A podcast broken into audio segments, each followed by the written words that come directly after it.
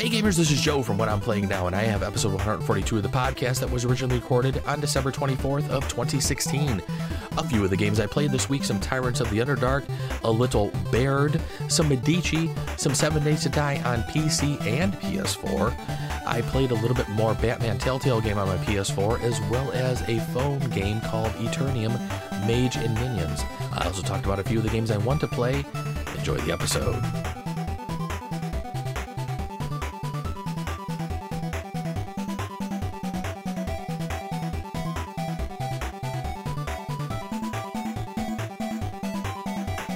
Hey gamers, welcome to the games. This is Joe Luzzi from What I'm Playing Now. Welcome to episode 142 of the What I'm Playing Now podcast. Hey, as always, you can send me some email. Let me know what you're playing now. You can send those emails to what I'm playing now at gmail.com. You can also join us in some, some conversations over on Board Game Geek. We have a guild there. Number 2440 is our guild number on Twitter. You can follow me at What I'm Playing Now. Don't forget to drop the G like I always say. On Facebook, you can do a search for what I'm playing now. You'll find us there on Google Plus. We are plus.google.com slash the plus sign. What I'm playing now podcast. And then as always, our Twitch channel is twitch.tv slash what I'm playing now. All right, let's jump into a few of the games I played in the past couple of weeks because I did miss last week's podcast. We have a lot of things going on around here and it's been a rough holiday for us over here, but we are slowly making it through it. And I did get to play a few games this past two weeks. So one of the first games my wife and I got to the table, it's one of the games I had gotten for Christmas during the store's nice big uh, Black Friday holiday sale, and that's Tyrants of the Underdark.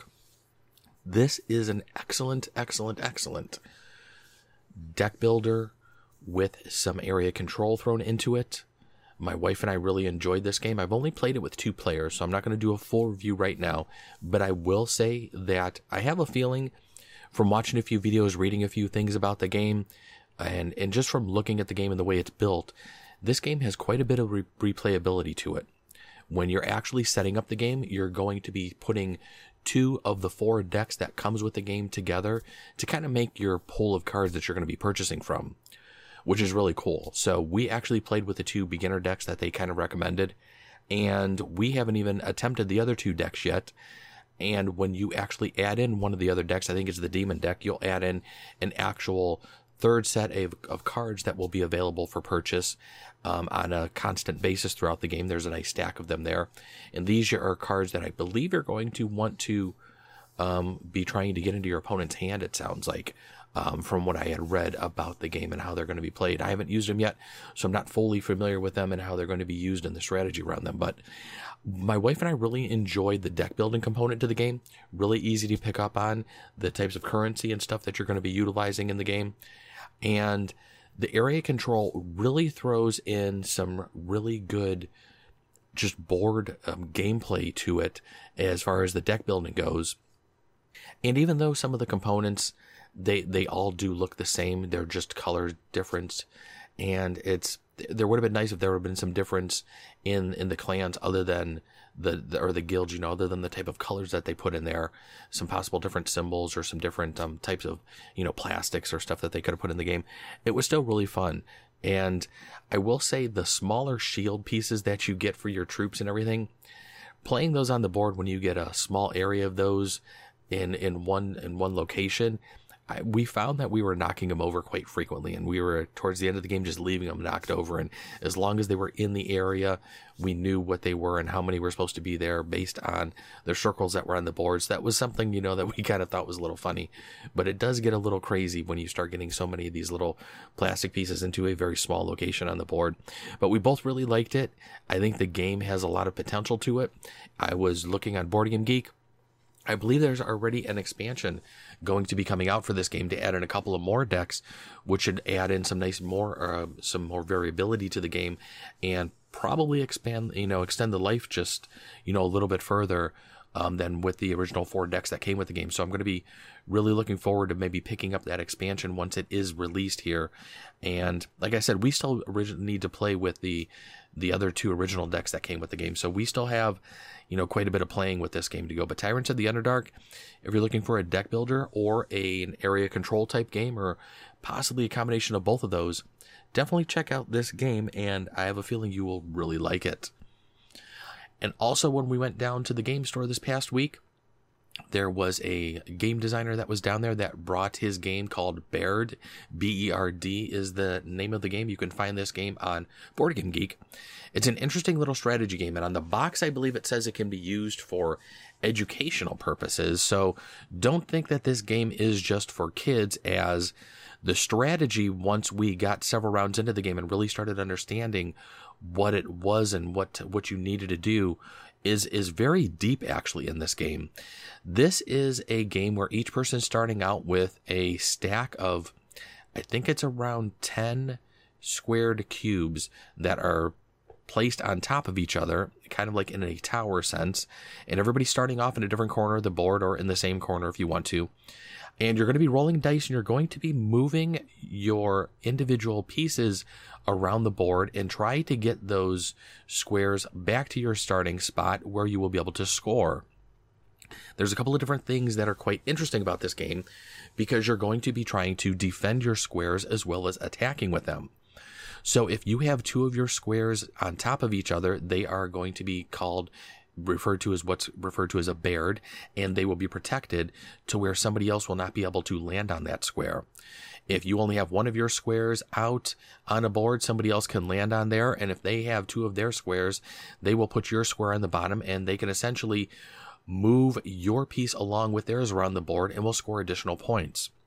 There's a couple of different ways you can play the game. You can play the game with just going by the color of the squares, or we actually had stick numbered stickers that were on each of the individual squares, numbered from 10 to 90, this makes the game a lot more strategic because you're trying to figure out what squares you want to move around when.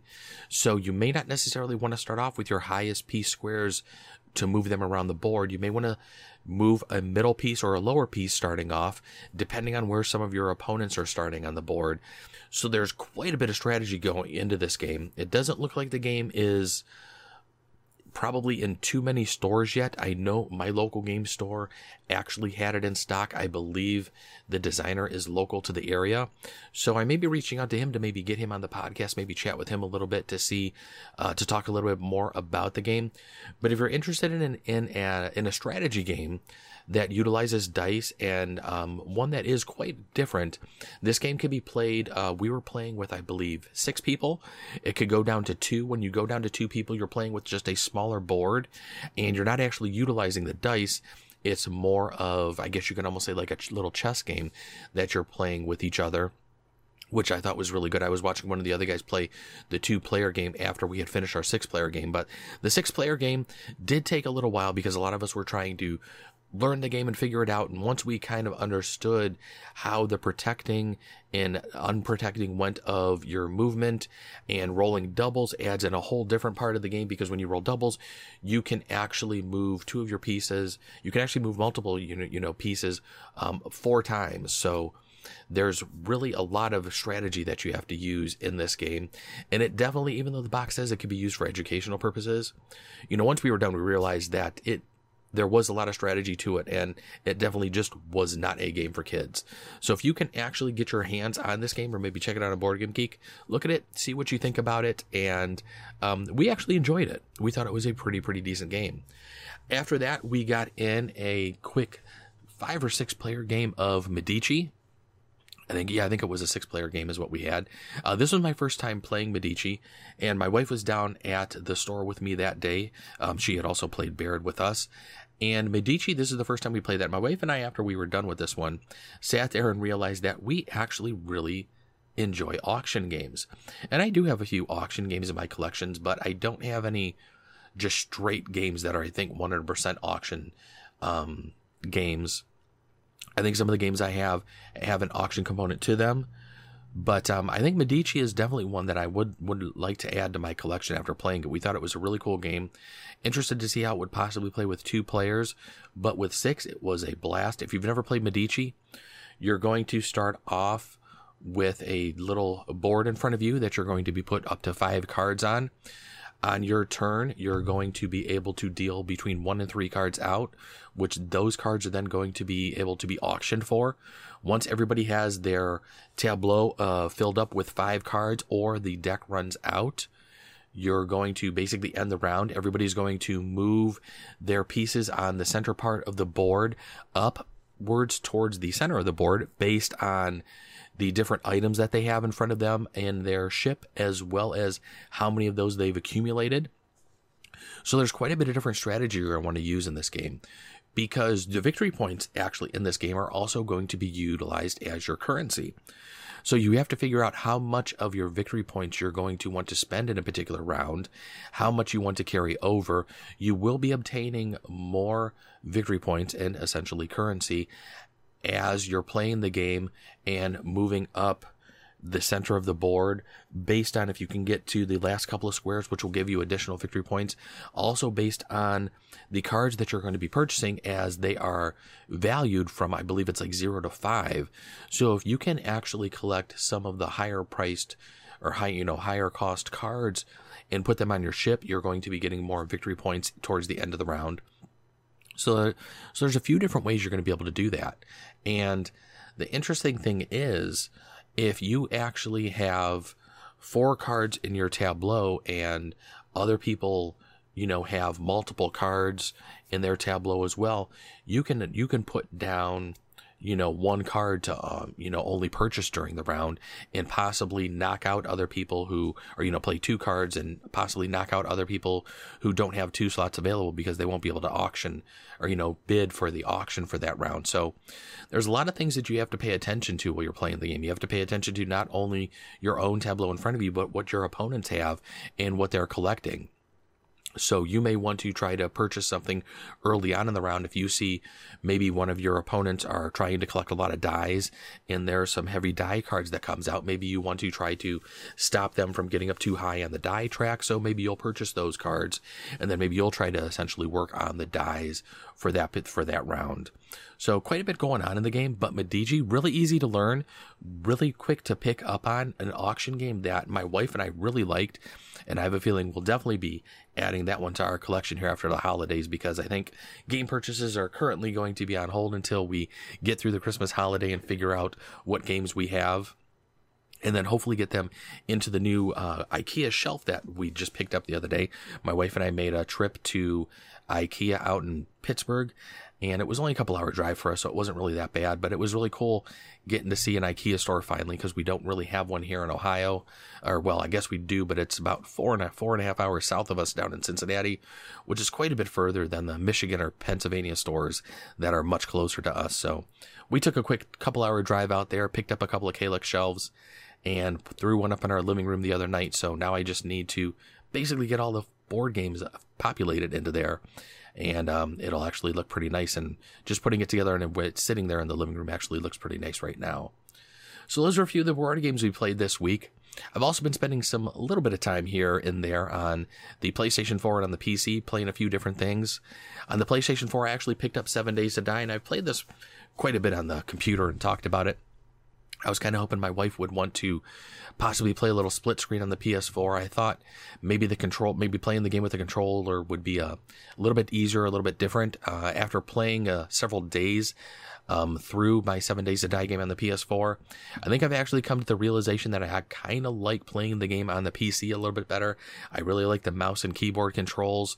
I think crafting is just a little bit easier getting in and out of the screens. Probably because I've played so many hours of it already on the mouse and keyboard, and I only have a couple of hours into the controller version on the PS4 game. My wife said she would rather just play on her laptop than try to do anything split screen. She's not a huge fan on split screen. So, but I got a really good deal on the game. I had picked up a Telltale bundle, which had all of the early Walking Dead games, which I didn't have the Michonne game as well as Seven Days to Die, for only like about 13 bucks, I think it was, um, on the PlayStation Store. It was a couple of day, two day sale that they had going on, and I was for for that for that much money, I think it was like 70% off. I said, "What the heck? Let's get it." Uh, the graphics actually do look pretty good on the PS4. It plays pretty good on the PS4. I can't say it plays any better than it does on my on my PC.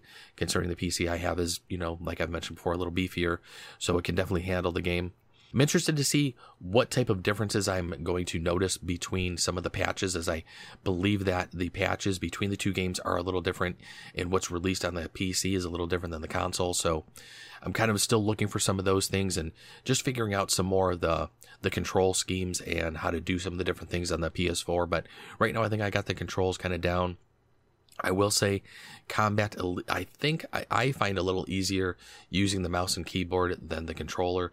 The controller just seems to kind of just move a little too quick for being um, attacking sometimes. And when you're moving away from the zombies, I'm either looking too far up or too far down. So I need to get a little bit more familiar with that.